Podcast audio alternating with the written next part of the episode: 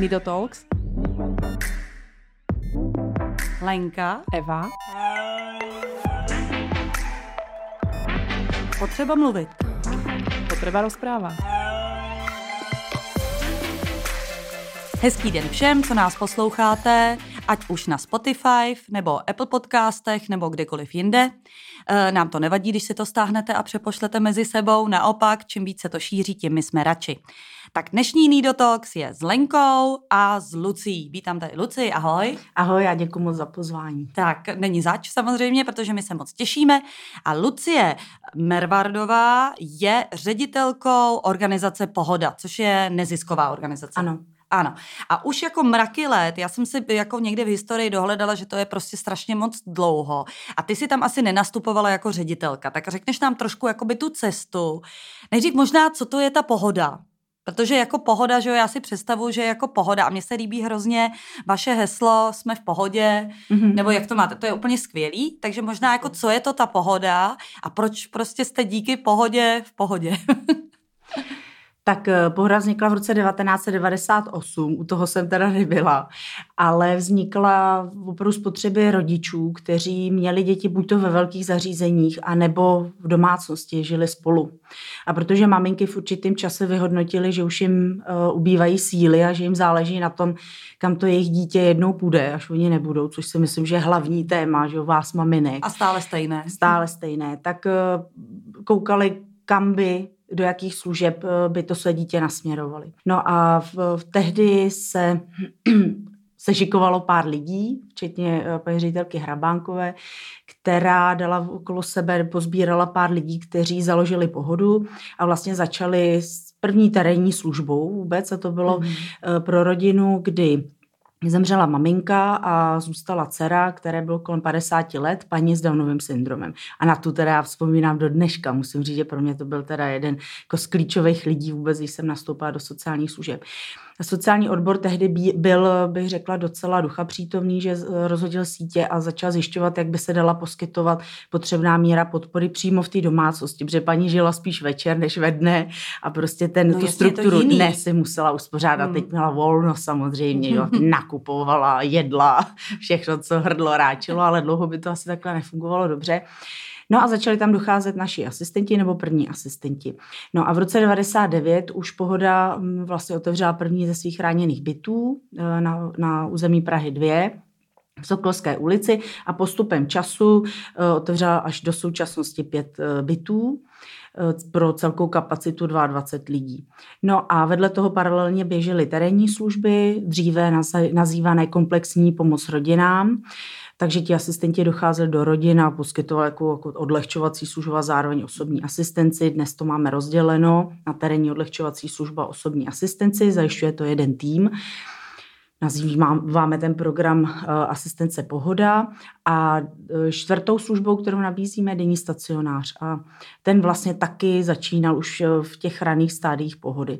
No a pohoda teda hlavně se zaměřuje na to v tuhle chvíli, aby ti lidé cítili určitou zodpovědnost za sebe, aby měli vliv na Takže na to jsou ty život. dospělí? To jsou, dost, to, ano, to jsou dospělí lidé s mentálním postižením od 18 let nahoru, ale spíše se k nám dostávají lidé kolem 24, 25 a výš. Ano, přesně ve chvíli, kdy teda těm rodičům ubývají ty síly, uh, tak to má nějakou logiku, mm-hmm. že to mm-hmm. přesně ta, takhle vychází.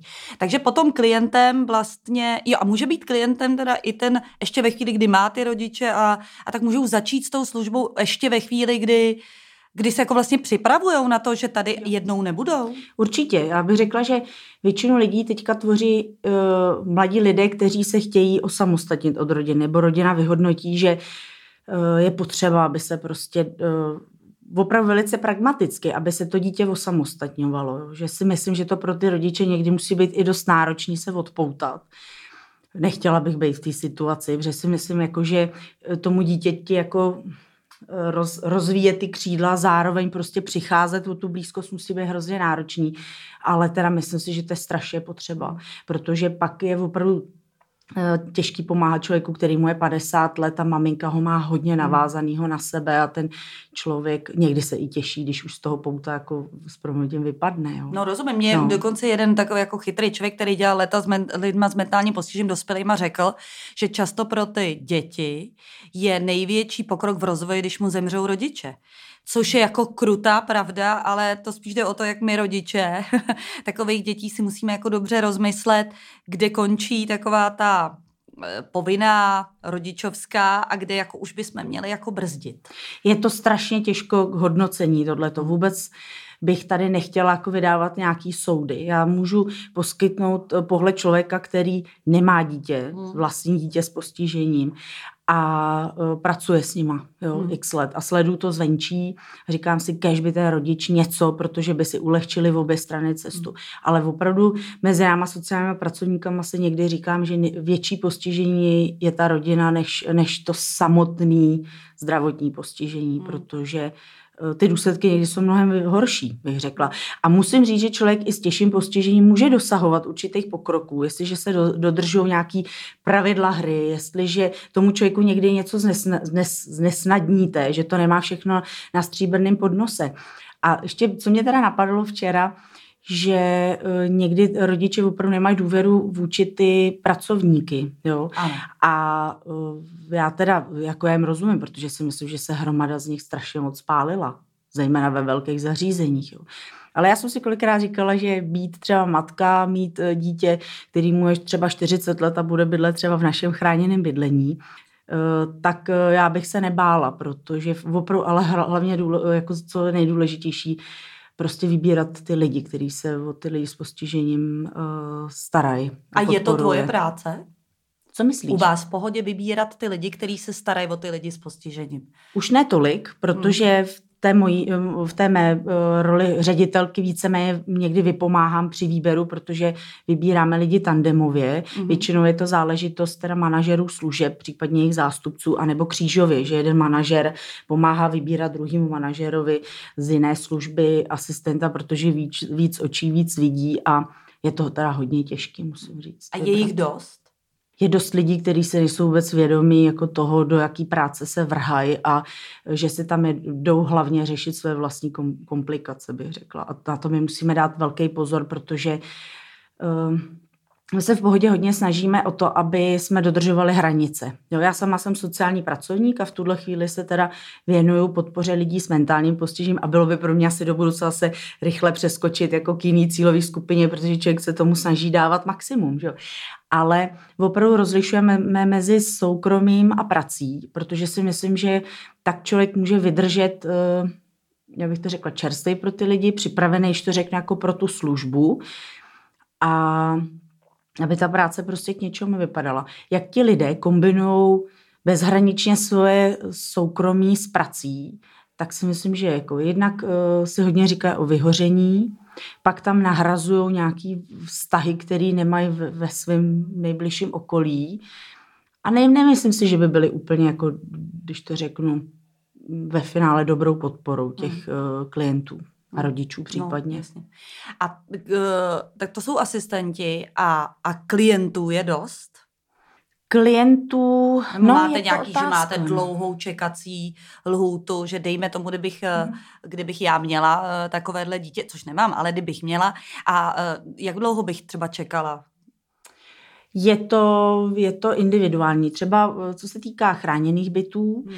tak eh, tam musíme vybírat i z těch čekatelů, a teď bych řekla, že jich tam máme odhadem třeba deset, že to jsou lidé jako různého typu. Jsou to lidé, kteří se nějakým způsobem dostali třeba do asilových domů a mají spíš jako hraniční mentální postižení. Eh, většinou jim chybí návyky, jako sociální a tak dále vůbec jako ne, nejsou schopni dodržovat nějaké pravidla, hranice. E, velmi často to jsou třeba lidi, kteří žili od malička v ústavním zařízení, tak tam jsou sešněrovaný, neumějí si uříznout chleba a pak najednou mají dochráněného bydlení, kde my naopak se snažíme těm lidem dávat volnost, ale v určitých hranicích a oni se cítí být uh, najednou, že vylítli z toho, z toho režimu a můžou dělat cokoliv a strašně moc to jakoby nabourá, takže musíme vymýšlet, jako do jakého bytu vlastně uh, tomu člověku umožníme jako jít bydlet a vyzkoušet si tu službu. No, pak musíme sledovat, jak ten byt je poskládaný i z hlediska toho, jak na tom jsou ty lidi intelektově, protože někdy je fajn, když se eh, člověk s těžším postižením dostane do toho, jako by bych řekla, motivujícího prostředí těch lidí, kteří už co zvládnou a tak dále, že jo. Zase na druhou stranu, aby ho to úplně neuběl. No je to prostě o, otázka. Nedá se to úplně takhle říct, ale myslím si, že když se u nás někdo podá žádost, tak jako si myslím, že eh, a netrvá úplně na konkrétním bytě, tak eh, jsme schopni do roka minimálně vyzkoušet třeba během 14-denního měsíčního pobytu, jestli vůbec ta služba je vhodná. Hmm. A mm, jestli by to fungovalo. Mě tady u toho napadá taková, jak jsi říkala, eh, eh, z ústavního zařízení, nebo ty z domova. Je to veliký rozdíl, jestli, jako, že to člověk pozná na, na první pohled a, a vlastně to potvrzuje takový to, že nejvíc je láska? že vlastně jako se někdo věnuje eh, tomu eh, člověku a vlastně má ho rád, dodává mu tím jako já si myslím, že to je základ. Já teda musím říct, že hodně často mluvím o té kombinaci, kterou kdysi pomenoval uh, terapeut, psychoterapeut a psycholog uh, Karel Kopřiva. Lidský vztah jako součást profese. Jo. Eh, já si myslím, že jedno bez druhého se neobejde. Jo? A toho klienta, toho člověka musíš mít ráda. Když ho nemáš ráda a zároveň ale musíš mít ráda i sebe, protože já teda musím říct, že i si dáváme dost bacha na to, aby třeba rodina eh, nezneužívala asistenta, chovala se k němu s nějakým respektem a úctou. Říkám, nejsem žádný přítel zachraňování jednoho, abych jako ubíjela druhýho, což se v sociálních službách a musím říct, že ve velkých, a není to tak dlouho, jsem to zažívala velmi často, že ten pracovník je takový kus hadru, se kterým prostě mává vedení té organizace i rodina. Jo? Ani i ten klient ve chvíli, kdy vidí, že má prostě prostor to dělat, tak eh, to zkoušej taky. A to se mně třeba osobně nelíbí. Ale uh, já jsem sama zažila, když jsem přišla do pohody, že bylo úplně jedno, jestli lidé žijí v malém bytě nebo ve velkém zařízení. Tam byl prostě ústavní přístup uh, těm eh, obyvatelům třeba toho chráněného bydlení, kde já jsem začínala jako asistentka. Prostě ty lidé se nerozhodovali, co si uvaří. V tom bytě se prostě všechno odehrává jako v běžné domácnosti. Jediný rozdíl je ten, že tam prostě chodí asistent třeba na 12 hodinovou službu a pak tam přijde někdo na noční, protože v jednom bytě máme i noční službu. Ale ti lidé se podílejí úplně na všem rozdělí si tam na domluvou, co kdo bude dělat eh, v průběhu dne, aby udrželi domácnost, uvařili, došli se nakoupit a tak dále. Takže eh, ta komunikace a ten respekt tomu člověku a sdílení toho, co budeme dělat, jak to budeme dělat a proč to budeme dělat, to si myslím, že je ten rozdíl. Hmm. To, že se využívají běžné služby, že se prostě návštěva kadeřníka nenahrazuje tím, že si doma uh, s asistentem barví vlasy. Tam je někdy finanční limit, ale musím říct, že my jsme tady u toho asistenty jako dost drželi. Jo z mýho pohledu není potřeba nakupovat jako nutně v oblečení. Spousta lidí si jde koupit něco do nějakého second handu nebo něco, ale důležitý je mít jako hezky udělaný vlasy a třeba se zaplatit za tu službu. Jo? Tak to třeba považuji za důležitý a vidím to jako znak, který odděluje třeba tu ústavní péči někde na okraji vsi, kde tento zařízení nenajdeš kolikrát. A když se ještě vrátím úplně na začátek, ty jsi říkala, že jsi teda sociální pracovník, eh, původem si z Jíčína. Jak tě v Jíčíně napadlo, že se budeš věnovat takovýhle práci? Je to něco z okolí, nebo jsi měla vnitřní nutkání, nebo... Já, no, eh, sociální pracovník, tak já jako ráda komunikuju s lidma, baví mě kontakt s lidma, baví mě nacházet jako řešení. To, to, já jsem původně eh, dělala přijímačky na policejní akademii. Já jsem dělala svýho času uh, chviličku karate, jak se mě to líbilo, koukala jsem na různé ty akční, jako, přestože jsem holka, ale mě to jako zajímalo, měli jsme výbornou partu s klukama, tak jsem si říkala policejní akademie, že něco pomáhajícího stejně. No ale po střední jsem úplně nevěděla, kam se vrhnout a začala jsem studovat vyšší uh, odbornou pedagogickou školu na Evropský, tady v Praze 6, No a pořád, jakože bych byla úplně jako ten zanícený pracovník, který vymetá jednu brigádu a, stáž za druhou, to úplně ne. No ale po té škole jsem se uh, vlastně hnedle chytila na městský úřadu Výčině, kde jsem uh, doplácela jednotlivce do životního minima a musím říct, že mě ta práce hrozně bavila. Jo, že jinak ta komunikace s lidma a doplácela jsem třeba, nebo dorovnávala jsem to živobytí třeba lidem, kteří přišli z vedlejší obce z Valdic, že jo, který, který byli ve výkonu trestu a studenty, kteří ještě nenašli práci, ale už prostě měli finanční komplikace se vůbec uživit a tak dále. Bavilo mě jezdit na šetření různý, to bylo jako zajímavý situace, když jsme prováděli šetření na vsích různých a tak dále. Tak to bylo hezký, no ale po třech letech té práce zároveň jsem studovala vysokou školu, sociální práci v Hradci Králové a e, říkala jsem si jako kam dál, a e, přišla mi nabídka, že bych mohla vlastně jet na takový jako praktický trénink do Spojených států, do Massachusetts. Moc se mi nechtěla, říkala jsem si, no tak uvidím. No a pak jsem tam teda vyjela na rok a půl. No a to teda byl první, bych řekla, náraz. E, vlastně jsem tam ani jsem moc nezjišťovala, co tam budu dělat. Prostě viděla jsem to jako příležitost, hmm. říkala jsem, uvidím. A to mi zajímá, no. jak to tam je, že my tady se často vyptáváme, když někdo byl v cizině, jaký je rozdíl vlastně v přístupu k lidem s postižením v různých jako zemích, protože to fakt absolutně diametrálně jiný. Hmm. Já jsem teda byla v Rusku, tak to musí být. Je to úplně jiný. Eh, no nic, tak teď k tobě zpátky. Já teda se omlouvám jako Rusu, možná, že to mají fajn, ale ne, v první chvíli mě to úplně nenapadlo. Nemají, ne, ne, ne, no. napadlo tě to správně, nemají. No. No. Uh, já jsem vlastně vyjela do organizace, která se jmenuje Road to Responsibility, jakoby cesta k odpovědnosti. A uh, bylo to v Massachusetts. Uh, oni se starají o lidi s mentálním postižením a to byla první moje zkušenost člo, s člověkem vlastně s mentálním postižením, taky dospělým. No a bylo to v podstatě podobný, e, jako je pohoda, akorát trošku v, má to jistý odlišnosti. Ta organizace poskytovala vlastně bydlení a ty služby s tím související lidem opravdu i s psychiatrickým, ta kombinace i jako silně opravdu psychiatricky nemocných lidí s duševním onemocněním v kombinaci s, s lidma s těžkým e, mentálním i tělesným postižením. No, to si myslím, že tak jako bylo to gro hlavní. A e, ti lidé žili v domečkách, malinkých rozesetech právě v bostonské oblasti, jdeme tomu v rozsahu 30 mil, bych tak řekla. No a my jako asistenti jsme chodili do služby. Já jsem se teda ještě dostala do domečku, kde byly teda samý afroameričanky nebo ženský z Haiti, z Jamajky, z Afriky a tak dále. Takže já teda musím, že jsem si vyzkoušela i teda diskriminaci docela na vlastní hmm. Jo, to jako bylo docela, někdo to nepřekous a já asi tím, že jako jsem ráda, když si lidi řeknou otevřeně věci, tak oni mě potom přijali a bylo to výborný. Ale někteří lidi tam jako zažívali po anglicku jako hard time. Hmm. No a jaký byl rozdíl v tom, že my jsme se skutečně uh, učili, jak o těch lidech přemýšlet, jak o nich mluvit. Já jsem byla u vytržení, když jsem asi před rokem slyšela, že ani ne před rokem, že je ombudsman, tehdy ještě myslím. Ano hovořili v televizi o tom, že se uh, nemá, nemají lidé s postižením oslovovat mentálně postižený, jo, ale člověk s mentálním postižením nebo tělesně postižený.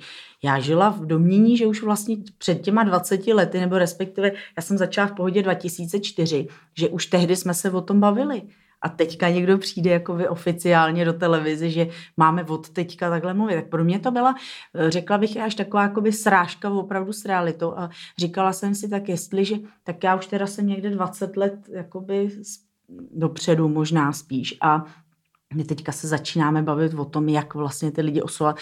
A vlastně v té Americe uh, mluvili o tom, že vlastně jak o těch lidech mluvíme a jak o nich přemýšlíme, tak se k ním taky chováme. Jo že na prvním místě je člověk a pak teprve to, co ho nějakým způsobem uh, Víš, tohle mi připadá hrozně důležitý, že to říkáš, protože vlastně tadyhle se potom vyňalo z kontextu, jak je máme oslovovat a lidi se začali jakoby vstekat, že to je jenom o tom, jakože jak jim budeme říkat, jako no. jim, o, o nich bez nich a tak, jak jim jako budeme říkat.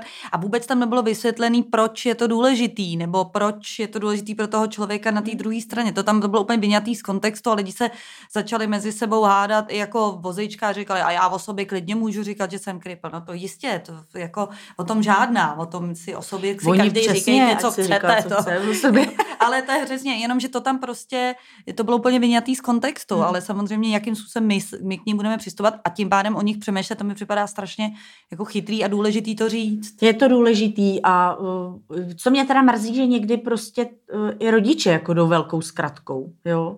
Že někdy mám pocit, že já, člověk, který vlastně se ve své rodině s nikým s postižením nepotkával, hájím zájmy někoho, který by mě mohl být úplně ukradený, když to vemu, jo. jo. Jo, že um, někdy opravdu bych řekla, že když tady asi velkou měrou hovoříme i k rodičům, že ano, oni mají taky tak. hodně, jak, já chápu, že eh, síly ubývá, jakože je důležitý jako zajistit tu podporu a tak dále, ale říkám si, aby v tom i ty rodiče byli důslední prostě, že na prvním místě je ten člověk. Třeba když použiju jméno tvojí dcery, ano. První je prostě Eliška. Když to není nutný prostě poukazovat na to, že to je člověk s postižením, tak je to prostě Eliška, slečna prostě a tak dále. U nás to jsou buď to obyvatelé bytů, nebo ty lidi, kteří tam bydli, přestože to nezní úplně odborně. Ale prostě taky nechci úplně každý větě užívat člověk s postižením, nebo tak. I když jako někdy je to složitý, že když se bavíš o tom tématu, tak aby to lidem bylo srozumitelný. Jo? Stejně tak jako on tohle nemusí dělat, protože on to nezvládne a tak dále. To je taky jako častá zkratka a je zajímavý, když potom porovnávám, co nám třeba rodiče, jsem trošku odběhla, ale co nám rodiče eh, říkají, že to dítě doma zvládá, dospělý ano. dítě, jejich dítě teda, ale ta pro nás 30-letá, 35-letá paní, že musí prostě se podílet na domácích pracích v tom chráněném bydlení, jak si potom říkám, je to taky jako v zájmu těch rodičů, aby se dotazovali, helejte, co on tam všechno, nebo ona tam zvládne, aby mu nakládali doma trošku taky. No. Jo. Mně teď napadá, že je to vlastně trochu stejný i u zdravých dětí. Je to úplně stejný. že když je doma rodiče jako k ničemu nepustí, nenechají nic dělat. A pak třeba babička s dědou jsou takový trošku přísnější dědeček, trochu Herodes a prostě ty si musí to odpracovat, tak to berou jako automaticky a opravdu jako automaticky se zapojují do těch věcí. A takže je to vlastně pořád stejný. No. I když já, když jedu třeba na návštěvu k mamce, tak uh, taky jako jsem rád, když tam trošku jako opečuje. Ale ono jde spíš o to, když někdo jede domů na měsíc třeba no, a vlastně ano. tam nemusí na nic šáhnout a rodiče ho obskakují, tak uh, ono ty znamená u, těhle, u té naší cílové skupiny ty lidi o ty dovednosti docela rychle přicházejí. Je potřeba je prostě udržovat v tom. Tak, uh... I ve chvíli, kdy vlastně si to tím společným vařením i trochu zkomplikuju. Jo, no. je to pravda, ano. ano jo. já když dělám pevničky sama a s dcerou, tak je to dost diametrální rozdíl. Určitě, to, tomu Ale zase ten zážitek je samozřejmě mm-hmm. úplně jiný. Můžu ještě k té mm, Americe, určitě. jenom aby já jsem to no jasně, odběhla. Skočme tam teda, zpátky. Což je teda... ono se takhle, mně se to často větví. mně se to taky větví často. Um, musím říct, že já jsem tam asi dostala uh, ten základ opravdu, jak o těch lidech myslet, uh, přemýšlet takhle, jak se k ním chovat, jak vlastně uh, dodržovat nějaký plán. Já jsem tam měla rozepsáno, tam teda už tehdy byla praxe taková, že se setkával takzvaný multidisciplinární tým, to znamená, že se setkala uh, manažerka toho chráněného bydlení, klíčový pracovník toho člověka, uh, nějaký psycholog, uh, vedoucí z workshopu nebo z denního stacionáře, kam ti lidé dojížděli, lékařka. Ti lidé se jednou za rok nebo za půl roku, teď nevím úplně přesně, se potkali a řekli si, co funguje, nefunguje. A já jako pracovník jsem měla povinnost takových jako checklistů, do takových checklistů zaznamenávat, jak jsem pracovala s tím člověkem. Takže tam třeba ty moje kolegyně a já jsme měli uh, na starost to, že když ta, já jsem měla, uh, jako klientku jsem měla Mariu, měla italský předky uh, a ta Marie měla, byla kvadruparetik a hodně jako křeče, jako spa, mm. spastická. A ona by prostě se rozpohybovala a natrénovala si určitý věci, tak jsem třeba měla v tom papíru napsáno, že Marie se přesně, Marie se postaví do koupelny, veme si do pravé ruky žinku a krouživými pohyby si o, o takhle vlastně myje jako břicho třeba ano, nebo nohu. Jasně. A já jsem viděla, že opravdu, jak jsem to dodržovala v těch svých službách, když jsme to dodržovali pravidelně, že byl vidět ten rozvoj a že opravdu bylo důležitý každý den to trénovat a viděla jsem tam veliký pokroky. Nebo tam jsme měli nějakého pana Briana a ten zase měl byl člověk s těžkým postižením a ten zase měl trénovat jídlo, eh, jedení lžící, takovou tu ergonomicky upravenou ano. lžící. A zase jsem viděla, když jsme se tam střídali s těma důslednějšíma, jak ten člověk po čase byl schopen opravdu jíst docela kultivovaně tou lžící. Ale jakmile tam byly asistentky, které to nedodržovaly, tak bylo vidět, jak ten člověk zase šel dolů. Jo? Jak prostě to. Takže tam bylo, tam jsem teda viděla, jak je důležitý dodržovat nějaký postupy, který někdo třeba i odborně nastaví. Jo?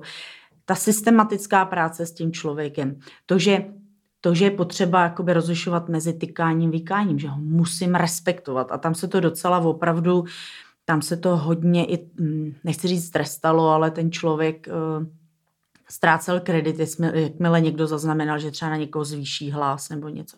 Jo, takže v tomhle tom citlivým bych řekla, v takových těch i věcech pod čarou si myslím, že jsem se stala mnohem citlivější. No, byl, byl to teda a pro mě... říkala tři měsíce, že jsi tam byla? Roka nebo... půl. Jo, roka, roka půl. půl jsem tam pracovala. No, takhle to je... No, roka půl jako case manager. něco uvízne v hlavě. Teda. No to jo, určitě. To prostě jsi v tom denodenně a ty služby tam byly dlouhý a hodně. A uh, musím teda říct, že po téhle stránce to byla škola a taky teda pro mě bylo důležité, já jsem se tam poprvé potkala vlastně s lidmi s těžkým postižením, takže jsem přišla, paní praskala dva metry od sebe a jediný, proč jsem v tom zůstala, bylo to, že se z té Ameriky hůř utíká. Hmm. Takže ze začátku. Ale v první chvíli, kdybych, se, kdybych byla v Čechách asi, je to, jako musím říct, že to pro mě eh, ve chvíli, kdy jsem nikdy jakoby, jsem se s nikým takovým pořádně nepotkala, jo, tak uh, bych možná i utekla. Ale tam jsem říkala, tak z tohohle nemůžu, to je jako daleko, by to a tak dále. Ale já jsem si teda k těm lidem jako velice rychle vytvořila takový vztah, že se mi po nich i stejskalo. A pak bych ti řekla jednu zkušenost, co jsem dělala nedávno, kdy jsem si zase vzpomněla vlastně na některé ty klienty. Takže tohle jsem si přinesla, pak jsem se vrátila do Čech, myslela jsem si, že tady rychle dodělám vešku, což byl, jsem si plánovala tak rok a honem zase zpátky do Ameriky, protože jsme měli možnost se tam vracet ale já jsem najednou zjistila, že je tady nějaká organizace, která vlastně funguje na velice podobných principech. Já jsem do té doby vůbec nevěděla, že existují nějaký chráněný byty. Mě ta skupina těchto lidí nějak jako opravdu nezajímá do té doby. A potřeba jsem dělat jako komparační studii, jak se pracuje s pracovníky, jak se zaškolují a tak takže jsem chtěla rychle napsat diplomku. Jenže najednou jsem viděla veliký prostor té práce vlastně s těmi klienty. My jsme začali bourat v pohodě i ty určitý zajetý pravidla, co tam byly a to tam tu manipulaci s těmi klienty a tak dále. Slyšeli jsme se tam výborná parta. Pohodu převzala paní ředitelka Dolínková, která nám dala opravdu prostor tam ty věci dělat a měnit to z gruntu. Jo, takže jsme bourali takový ten institucionální přístup a to stejně jako můžu říct, že v době, kdy já jsem nastoupila, to byl rok 2004, jsme ještě zdaleka spoustu věcí dělali institucionálním způsobem, ale vlastně jsme odstartovali velikou změnu a hmm. taky veliký pokroky u těch klientů potom. To je skvělý. Teď jsi ještě říkala, že teda máš nějakou momentální zkušenost, mm-hmm. tak já než to zapomeneme zase. Tak...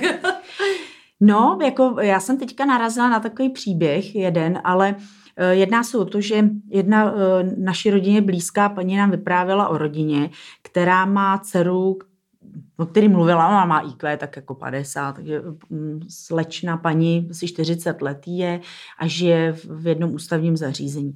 A mě to teda musím říct, že jsem byla jako docela z toho smutná, protože Protože se jedná o rodinu, která eh, vlastně funguje v nějaké jako farma, farmaceutických záležitostech, hmm. developersy a tak dále. Já jsem se dozvěděla, že vlastně maminka si asi to jako hodně těžce nesla, že vlastně se narodil dítě s postižením. Asi do 6 let o ní pečovala. Pravděpodobně.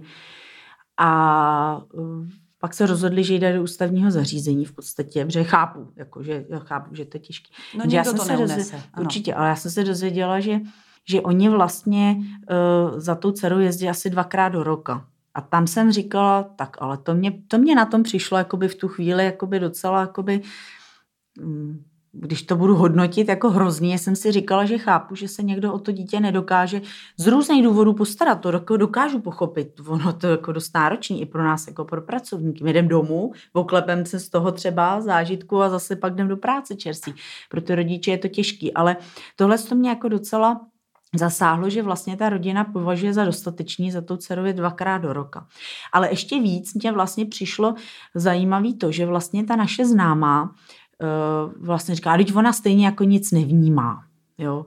Ona možná, a oni ani nevědí, jestli to, jestli vlastně si všimla, že tam vůbec jsou a tak dále. A já jsem říkala, hele, ale Já teda mám zkušenost s lidma s těžkým postižením a skutečně vím, že spoustu z nich, jo, kde by člověk ani nepředpokládal, že by něco mohli prožívat, tak já jsem třeba zaznamenala u jedné paní, se jmenovala Katie, že opravdu to byl člověk, který jako skřípal zubama a jako čas od času se jako usmál, praskal a tak dále, ale třeba v takovém tom klidovém čase jsem najednou zjistila, že ona opravdu mě drží za ruku, že se směje a že mě opravdu vyjadřuje určitou náklonost. A to nebylo jako, že jak to řekl, že se v tom cítí dobře, že ten člověk dokáže projevit radost, i dokáže projevit smutek a zlost a tak dále. Jo. A říkala jsem si, a ona na mě koukala vlastně ta známá říkala, to, to mě vůbec nepřipadalo, že by ty lidi toho byli schopní. A já jsem si v tu chvíli říkala, ty lidi žijou v obrovských jako domněnkách, vlastně vůbec si vůbec si nepřipouštějí, možná si to i odlehčují, že vlastně je otázka, jestli vůbec jako někdo nevnímá ten svět okolo sebe, že to vlastně nikdo nedokáže říct, i když je to člověk ležící a na první pohled se neprojevuje, tak prostě nikdo nemůže říct, jestli ta moje přítomnost mu vadí, nebo je rád, nebo co, že vlastně si myslím, že vždycky stojí za to v tom kontaktu, eh, pardon, kontaktu vlastně zůstat. No a uh, třetí věc vlastně z toho, že uh, ta naše známá byla strašně překvapená, když jsem mi říkala, ale existuje spousta dneska už možností. Sice jsou někdy omezený, hodně jsou lidi limitovaný financema, že jo, samozřejmě, ale ve chvíli, ta rodina nemá prostě uh, finanční komplikace vůbec žádný, naopak může tady vybudovat byt vedle sebe, tak to dítě můžou mít vedle sebe, můžou tam mít opravdu jednou za týden, protože si zaplatí asistenty. A ona říká, já jsem vůbec nevěděla, že takováhle síť služeb hmm. existuje. No takže tím jsem chtěla říct, existuje, jde se domluvit lecos, velmi často, jak jsem říkala, je to limitovaný financema, ale ty cesty prostě si myslím, že se můžou nacházet. Nebo... Já mám pocit, že teď dorůstá celá jako vlastně nová zase generace, protože uh, vlastně dřív nebyly ani moc ty pobytové zařízení jako denní, no, no, že jo, teď no. se to nějak jako vyvíjí.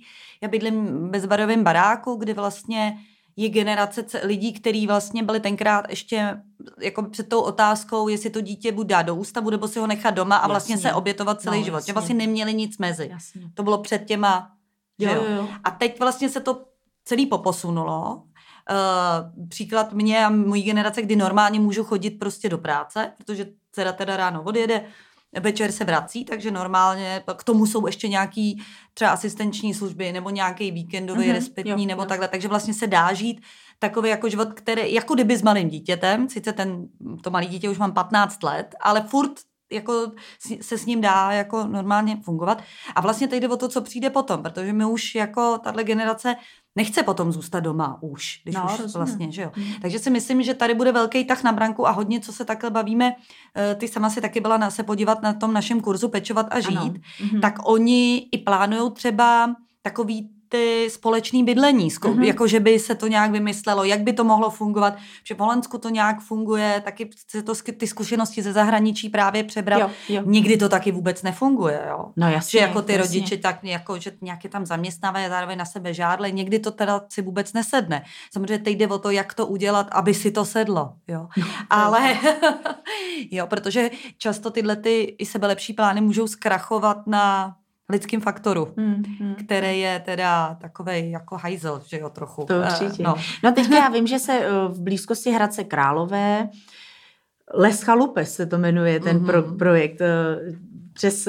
Si to poznamenám, že bychom tam odsud třeba někoho pozvali. No určitě, já bych vám teda doporučila no. pozvat Gábinu Chalupníkovou, která si myslím, že možná i byla trošku před obraz toho názvu, ale Les Chalupes je, je projekt, kdyby vlastně rodiče vlastně plánují výstavu malých domečků, kde prostě lidi s postižením, jejich děti budou bydlet. Já teďka nechci úplně o tom projektu mluvit, protože ho neznám úplně do, ne, do detailu, ale podívejte se na to. Přišla, Přesně, a ona vám o tom povypráví. Ona je teda i hrozně, to se vám bude líbit, opravdu to vyprávění s ní jako hrozně vtipný člověk a uh, silná máma prostě, která jako to zvládá perfektně, takže ta by vám to Takže máte na branku z, z osobní zkušenosti. Jo, určitě, to, určitě. vždycky... Zároveň sociální pracovník a kouká na to teda velice zdravě, si hmm. myslím. Z mýho pohledu, jak jsem se s ní potkala, jak jsem jí vyslechla, tak to určitě doporučuji pozor. Jsou určitý opravdu pro, pro, um, projekty, který se, já jsem říkala něco jiného, když se bude projekt vytvářet někde v Itálii, protože ty lidi jsou úplně jiný a úplně jiný to bude zase tady. Jo.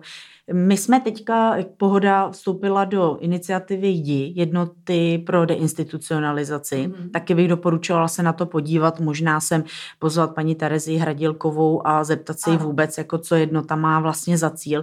Tam si myslím, že by taky bylo potřeba z mýho pohledu, aby se toho účastnili rodiče, Jo, jdi se to jmenuje jinak ve zkratce. Mm-hmm. Aby se to účastnili rodiče, protože hlavní iniciativa vlastně toho je to, aby se rozměň, rozmělnila uh, ta veliká zařízení, která prostě v Čechách jsou a se kterými se počítá.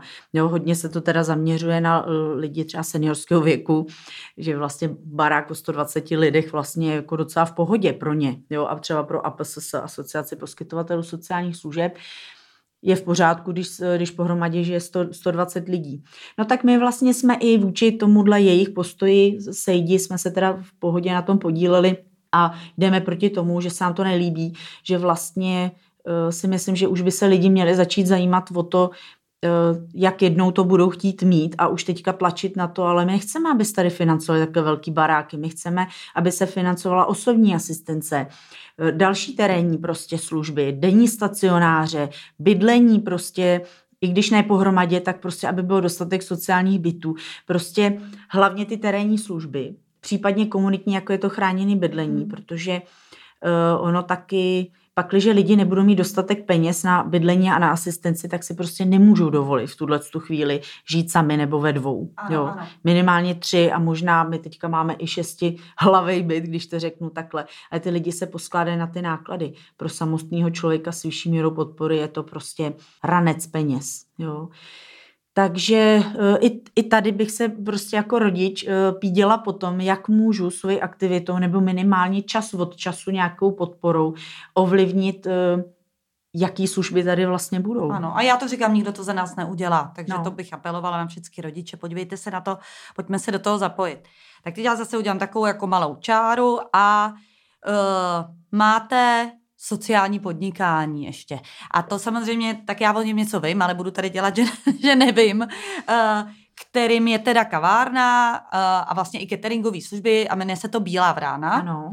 Je to v Praze ve Smečkách. Ve Smečkách, je to ve Smečkách pět, ano. No, krásný. Takže v centru, kousek od Václavského náměstí, až půjdete okolo a Máte teď okýnko, nebo teď máte úplně zavřeno? Máme okýnko a my jsme se museli přeorientovat na obědy, takže uh, vaříme obědy. Uh, takže lidé si můžou jednak objednat oběd domů, teda tam máme limit, že potřeba, aby se aspoň pár lidí spojilo a objednalo na jedno, aby se nám to vyplatilo vůbec. Ale je možné si dojít pro oběd k nám? Nebo Já teď úplně nevím, kdy se to bude vysílat právě. Možná, mm-hmm. že to by bude už, už vo, nebo okýnka už nebudou a už bude konečně otevřeno, takže úplně nevím. Ale, ale tak jako, uh, každopádně do Bílý vrány si můžete zajít. A teď sociální podnikání, jak vás to napadlo a zrovna za prvé ten prostor je teda super, že to mhm. nemáte nikde, protože to je prostě podnikání jako každý jiný podnikání. Že jo? Do prostor dobrý to chce. Když budete v lese, tak tam někdo kvůli tomu, aby tam zatlačil slzu, nepojede.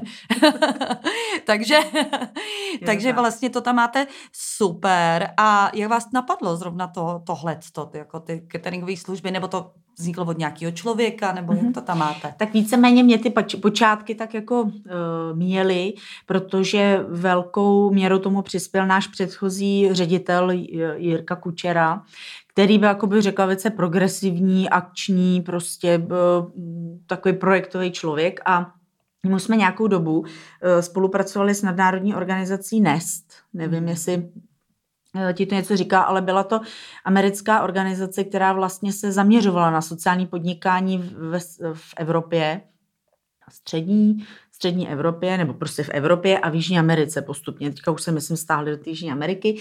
No a kolegové se vlastně uh, původně jako zaměřovali na vzdělávání v organizaci. To jsme vlastně, uh, na tom jsme postavili podnikání odborný vzdělávání pracovníků.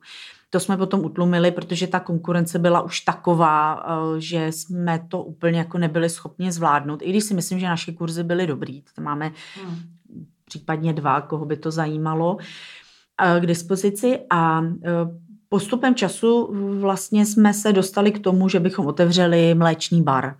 A opravdu ten Jirka Kučera připravil podklady pro to a částečně vybavení a prostor a tak dále, tomu, abychom už za mýho ředitelování teda otevřeli mléční bar Bílá vrána eh, na Praze 13. No asi po třech letech toho fungování, kde jsme teda vedle toho si vzali pod křídla i školní bufet, že jsme chtěli vyzkoušet no. školní bufet, tak eh, po třech letech jsme se rozhodli, že bychom se přesunuli jinam a uvolnilo se místo ve Smečkách, kde dřív byla kavárna Vesmírna, která vlastně hmm. fungovala hmm. podobně jako my, že zaměstnala lidi se zdravotním postižením. Jaký to, já mám vždycky takový dilema. Teď mi brácha nedávno říkal, že byl v nějaký jako kavárně a že měl pocit, že ten číšník prostě s ním mluví jako spatra a nepříjemně a něco. A tak ten brácha nějak si to s ním vyříkával nebo něco podobného a pak jako odcházel a všim si, že to zaměstnává nějaký lidi s psychiatrickým onemocněním mm. a cítil se strašně špatně a už tam nikdy nepůjde. A teď je to takový jako dilema, jo? jako na jednu stranu přece nebudeme ty lidi označovat, jsem mm-hmm. člověk s mentálním postižením. A na druhou stranu by ale možná ty lidi měli být připravený. Já nemám úplně v tom rozhodnuto, já to jako nadhazuji jako téma. Eh, jak se na to díváte vy? Jako jsou různý, jsou různý přístupy, jako určitě to každý dělá, jak, jak myslí, jo. ale já si osobně myslím, že když si jdu koupit nějaký hm, předmět nebo něco, tak se taky podívám, jako z čeho to je, jaký to má výkon a tak dále tak si myslím, že ta kavárna by mohla jakoby dát vědět, uh, my tady děláme takovouhle věc, ty lidi dostávají příležitost, buďte připravení, že to třeba nebude až tak, jak si představujete, protože za mě já teda, možná, že mě spousta lidí bude teďka kamenovat, ale ten výkon prostě není takový. Jo, ve smyslu rychlosti třeba, jo, čistoty možná v některých případech, jo, když se snažíme, aby to bylo maximálně dobrý. Ale zase to má jiný, jinou, hm, jak bych to řekla, jiný benefit v podstatě. Jo. Něčemu přispívám. Můžu pomoct někomu se naučit v těch interakcích chodit prostě. Myslím si, že není špatně, když dáte pravdivou zpětnou vazbu tomu člověku. Myslím si, že brácha to možná udělá velice dobře. On prostě autenticky tomu člověku dal zpětnou vazbu a on si z toho možná něco odnese. Mm. Jo, a myslím si, že to je to, to, je to dobrý, že, eh, že ty lidi zažívají pravý stav věci, že to není, ne, Toníčku, on to pán takhle nemyslel. No myslel to, protože nebyl spokojený s tím, jak ten číšník s ním prostě mluví. A myslím si, Aha. že jako lidé může ublížit to, že se, s ním, že se v okolní chodí po, chodí po špičkách. Jo. Oni se tam mají učit prostě to, tomu správně. Takže já si myslím, že opravdu je, je fajn, když ty lidi vědí, kam jdou, proč tam jdou. A myslím si, že je fajn, když si to nezjistí a nepřijdou na to během ty návštěvy. jasně, jo? Což si myslím, že někdy třeba se u nás ve Vráni jakoby třeba může stát, mm. jo? záleží, co tam je zrovna za pracovníka, který obsluhuje. Ale mně to prostě přijde docela milý, že tam, že paní je někdy jako i neformálně tam něco řekne, že vidím, jak třeba zvlášť, zvlášť cizinci, ty jsou v něčem, bych řekla, mnohem jako citlivější, jsou schopni přijmout jako nedostatky určitý, jsou srdečnější. Já, jsou jako už léta víc zvyklí. No, no, My no, si no. opravdu musíme zvykat ještě, že jsou lidi jiný hmm. ve všech směrech. Hmm, hmm. Jo, jo. ve všech směrech. No a mně to právě přijde, uh, vlastně s tebou souhlasím, teda musím říct, protože právě uh, když tam člověk jde, nebo já tam chodím ráda právě proto, ale zase, kdyby to bylo jenom o tom, a zároveň tam bylo, nevím, hnusné jídlo a, a, a byli, byli by to lidi na mě jakoby nepříjemný, tak bych tam vlastně jenom proto hmm. nechodila. Tak vlastně mi přijde, že to je důležité, že to je jako podnik, jako vím to, chci podpořit, ale zároveň ty služby furt musí mít nějakou jako kvalitu. Určitě. Já jsem tam ještě řekla, že třeba z hlediska čistoty, že to nemusí být, tak teď jsem nemyslela z hlediska třeba jídla nebo tak, ale je, hmm. jo, že jsou prostě určitý věci, že prostě ten člověk jako třeba zrovna s tím mentálním postižením někdy opravdu ne, ne úplně dobře otře stůl a tak ano. dále. Jo, že třeba z těchto z těch Chtěla bych bych tě uvést na pravou míru. Já leta jsem dělala v pohostinství a zdaleka to není záležitost mentálního postižení, že nějaký číšník špatně utřestul. To jsme řešili pořád kavárně, aby prostě jo. ty lidi automaticky, když odejde člověk, po něm utřeli stůl. To jako zdaleka, ale zdaleka není hmm. Eh, záležitost nějakého postižení. Opravdu ne, to, to je pravdu, to ta, ta výchova prostě těch lidí, kteří dělají eh, na place, to je, to je jako dlouhodobá a hmm. velice hmm. vyčerpávající. To máš pravdu. ale určitě budu moc rádi, že přijdete, což se naši pracovníci, což se někdy, možná teď se to změní po koronaviru, ale no. někdy člověk neměl úplně pocit, že, že by jste tam byli vítaný v těch hospodách a v restauracích, že naopak to vypadalo, že tam obtěžujete. Myslím si, že teď nás jo, je to vítat trošku hodně, teďko, eh, co se hodně dopředu. No, to je pravda. Pak mám ještě jednu takovou zajímavost. Já jsem, my jsme spolu kdysi byli v Bruselu. Ano. A já jsem zrovna jsem nedávno to někomu vyprávěla, já to tady chci říct, protože mi to přijde jako super, jak jsme tam pašovali ten mošt v těch, eh, v těch kufrech. jsme se asi sešli na letišti. My jsme tam jeli jako, byla to jako vlastně vybraná delegace žen, taková ta ženská Mhm. síla, který v nezisku něco změnili nebo chtějí změnit, nebo Jo, tak, to byla tak. asi ta společná myšlenka. A pak nám rozdali v krabicích mušty eh, na letišti, protože jsme tam letěli do toho Bruselu a my jsme se snažili do těch na těch příručních zavazadel narvat ty krabice těch muštů. Ještě jsme si to balili do pytlu od odpadků, že jo, aby kdyby to prasklo Ano, teda, jo. tak aby jsme neměli Myslím, že něco teklo. No, Jako, že to byl vlastně docela zážitek a jsem na to docela vzpomínaná. I že jsme tam byli u té mm, eurokomisařky vlastně Evy Jourový a ano. tak. Vůbec to, co byla, byl docela zajímavý zážitek. Tak mi to přijde fajn tady to. Takže tak tam jsem se chtěla jenom vrátit k tomu, eh, tam cítíš tu, protože oni v těch sociálních službách jsou hodně ty ženy, tak tam tu, tam tu ženskou sílu, jako to spojování, nebo tak, ale vlastně ty, mi tam ty chyb- chlapy na, na druhou stranu chybějí. Já teda musím říct, že já mm, mě celkově v těchto těch uh, službách našich hrozně chybějí chlapy. A já hrozně ráda jakoby eh, komunikuji s chlapama. A musím teda říct, že v pohodě naštěstí jsme bych to řekla, ženský, který jsou možná trošku lízlý chlapem, když to řeknu takhle, spíš v tom uvažování, jak jako řídíme, tak člověk jako víc má ty asi mužské energie, podporuje to ještě tím, že opravdu musí něco řídit, za což třeba nejsem úplně jako ráda, že vlastně mě i to vedení té organizace stahuje víc tady do toho, když to řeknu, mužského fungování, ale eh, já si myslím, že obecně špatný, když se to jako vyčlenuje, nebo špatný. Myslím si, že je lepší, když uh, ty dvě strany, když to řeknu takhle, spolu kooperují, když se to doplňuje, když, uh, když spolupracuje, když jedno prostě doplňuje druhý. Jo, takže mě v těch ženských spolcích, mě v tom je dobře. Uh, jsem rád, čerpám z té ženské energie, ale uh, já bych se nevylučovala úplně a musím říct, na co jsem hodně háklivá, uh, je takový to, my ženy tohle chlapy vůbec nezvládnou, no zvládnou něco jiného. Já tohle doslova nemám ráda teda a jako takový, tak si říkala, můžeš na, na kohokoliv říct cokoliv v podstatě, ale ale uh, já skutečně jsem ráda, když, když se respektují obě ty strany, a doplňují se. No. Tak víš, já dělám v Prague Prideu a tam se nám to úplně slilo. Tam, se, No, to jo, tam tam- vůbec jako tam- nic, jako ženská mužská to vůbec není Mm, a mm. tam je to vlastně typický příklad, jak to vůbec Mm. vlastně není. A jak se, jak se Dobře, může být nějaká pravděpodobná mužská nebo pravděpodobná ženská vlastnost, ale hodně to vychází i z výchovy a z nějakých věcí nastavených. Mhm. Já třeba ty pohádky typu prostě princezna je vždycky hezká a blbá a on je šikovnej. No, prostě, a teď to do nás jako perou, že stačí, když budeš hezká a on zase musí být často- Je to takový smutný, no nic, tak doufáme, že se to i tohle to No. časem jako změní. No, pak mám ještě jednu věc, to, to mě ještě jako to, my jste udělali hrozně hezký video na výroky pana, pana Škárky. Uh, Líbilo se ti? Ano, líbilo se mi to proto, že to byla trošku jiná odpověď. Mm-hmm. Eh, Já to tady zopakuju, kdyby někdo výroky pana Škárky, můžete si je samozřejmě jako vygooglit, ale myslím, že to hodně jako eh, otřáslo veřejným prostorem, což je nějaký bývalý eh, poslanec za věci veřejné. Eh, Co mě přijde zajímavé, že vystudoval pedagogiku a výchovního poradce, což mi přijde celý jako, že hu, jako, a který potom řekl, Doslova, že zachraňování předčasně narozených dětí označil to, že to je zbytečné, že to jsou zbyteční lidé, označil tak i lidi bezdomova, imigranty a mentál- mentálně postižené. Tak, A eh, duše, s du- duševním onemocněním taky ano, tam do tak, toho takhle. zahrnul. Takže vlastně to docela nám otevřel nůžky, to je uh, opravdu síla. A vy jste na to natočili takový jako video, kde jste se vlastně ptali těch lidí, o kterých on mluví, co oni na to.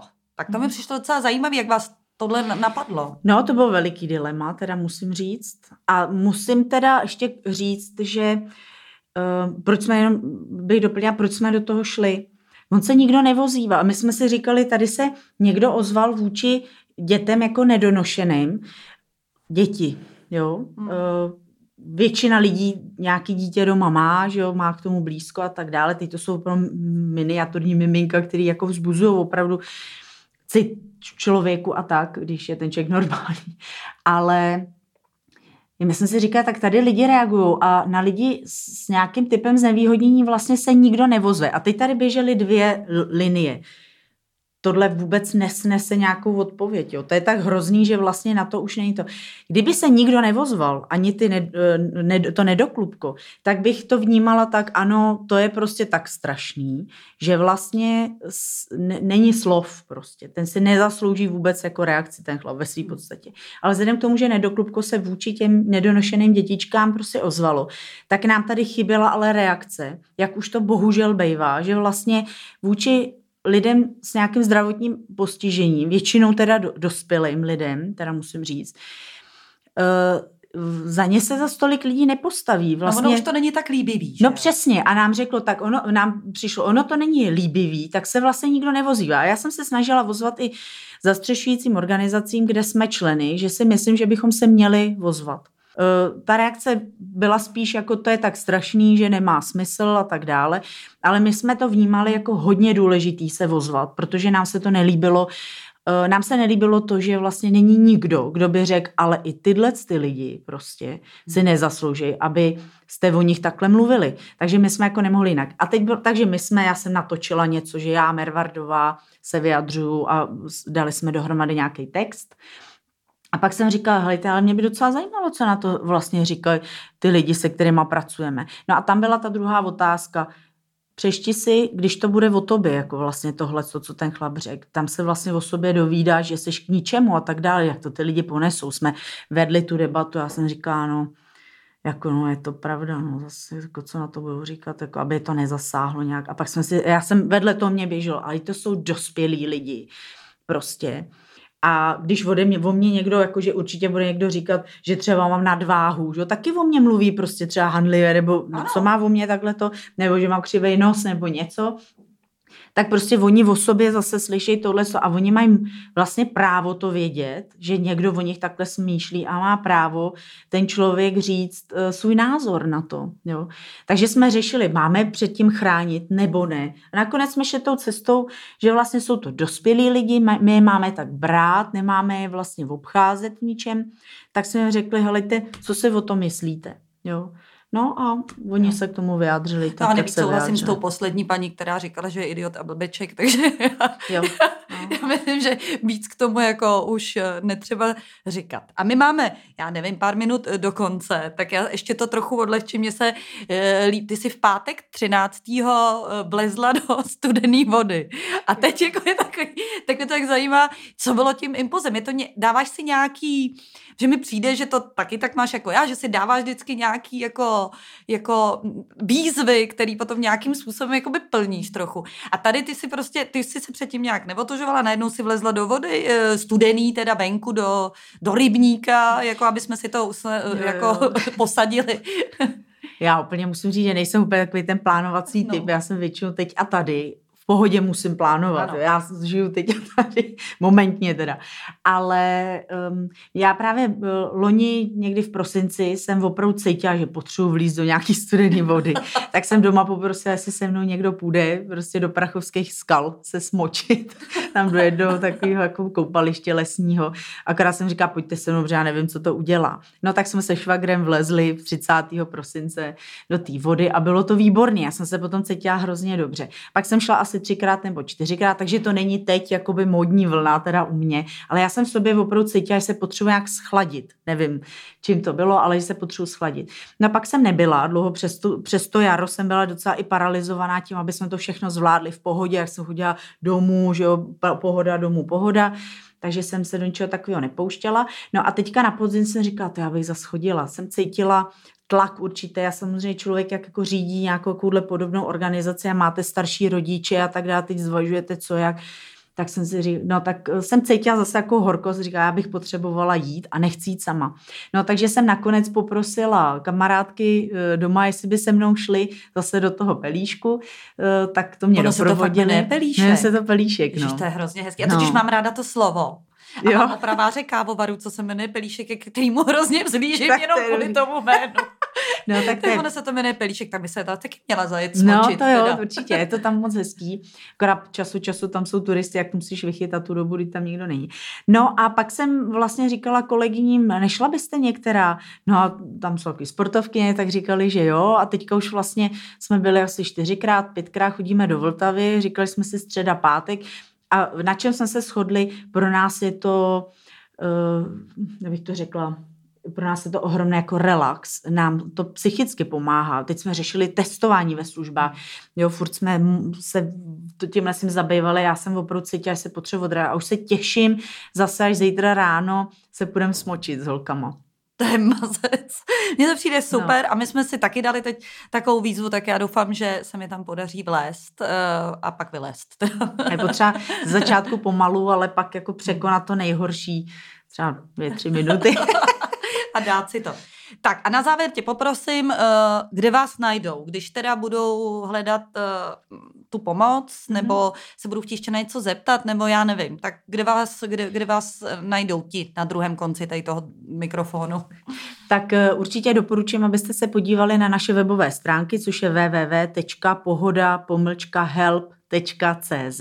Tam byste měli dostat, eh, minimálně byste měli najít kontakty na konkrétní lidi, jinak na Facebook Pohoda, jinak my jsme Pohoda, společnost pro normální život lidí s postižením. Můžete dojít i do kavárny k nám ve Smečkách 5, kde se můžete informovat a pak bych ještě teda upozornila na jednu věc, že se hodně jako podceňuje vlastně registr poskytovatelů sociálních služeb, že se na nás lidi obracejí, kde jakou službu můžou vlastně oslovit, tak bych určitě doporučovala, abyste si na ministerských stránek, stránkách eh, našli, Ministerstva práce a sociálních věcí, našli, když byste hledali nějaké služby, registr poskytovatelů sociálních služeb a tam si vyhledali podle místa, podle toho, pro jakou cílovou skupinu hledáte, jakou službu. To je asi nejrychlejší cesta, jak vám vygeneruje ten systém ty nejbližší vám, nejbližší organizace. Protože bych řekla, že se o tom registru pořád málo ví a že k tomu nepotřebujete sociálního pracovníka, toho už můžete využít pro ty konkrétnější informace. Je no. to pravda, aby poskytujete v Praze, že jo? Takže když Jenom někdo Praha. bude prostě ano. z Karlových varů, tak by si měl vyhledat poskytovatele tam u nich. Ano, v tom místě, ale máme klienty, kteří mají trvalý bydliště někde i mimo Prahu, třeba i hlava, ale eh, pracují v Praze, potřebovali třeba chráněný bydlení, tak eh, je důležitý, kde se ta služba poskytuje. Jo, hmm, to, jasně, to znamená v Praze. Dobře, tak já ti děkuji moc, že jsi přišla a budu se těšit eh, třeba za dva roky, za tři. My jsme, jsme si jakoby dali takové, jakou, jakže budeme ty lidi zvát třeba zase jednou za čas, aby jsme věděli, co se změnilo, co se mhm. poposunulo a doufám, že to bude něco k lepšímu. Tak výborně, já se těším, děkuji moc. Ahoj. Ahoj.